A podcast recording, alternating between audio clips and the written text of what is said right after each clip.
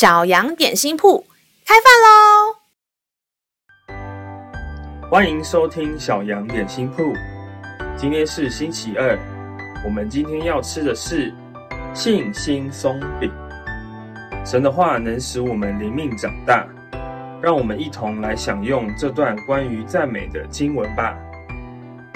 今天的经文是在诗篇五十五篇二十二节。你要把你的重担卸给耶和华，他必抚养你，他永不叫一人动摇。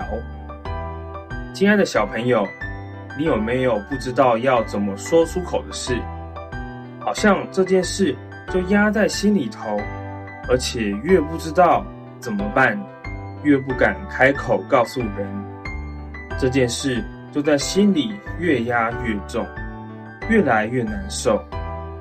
不只是你，你的爸爸妈妈，每一个大人也都会有这样的问题。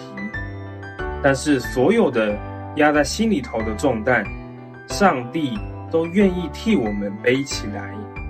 我们只要开口祷告，交给他就行。他非常乐意帮助我们哦。让我们再一起来背诵这段经文吧。在诗篇五十五篇二十二节，你要把你的重担卸给耶和华，他必抚养你，他永不叫一人动摇。我们再念一次，诗篇五十五篇二十二节，你要把你的重担卸给耶和华，他必抚养你，他永不叫一人动摇。你都记住了吗？让我们一起来用这段经文祷告。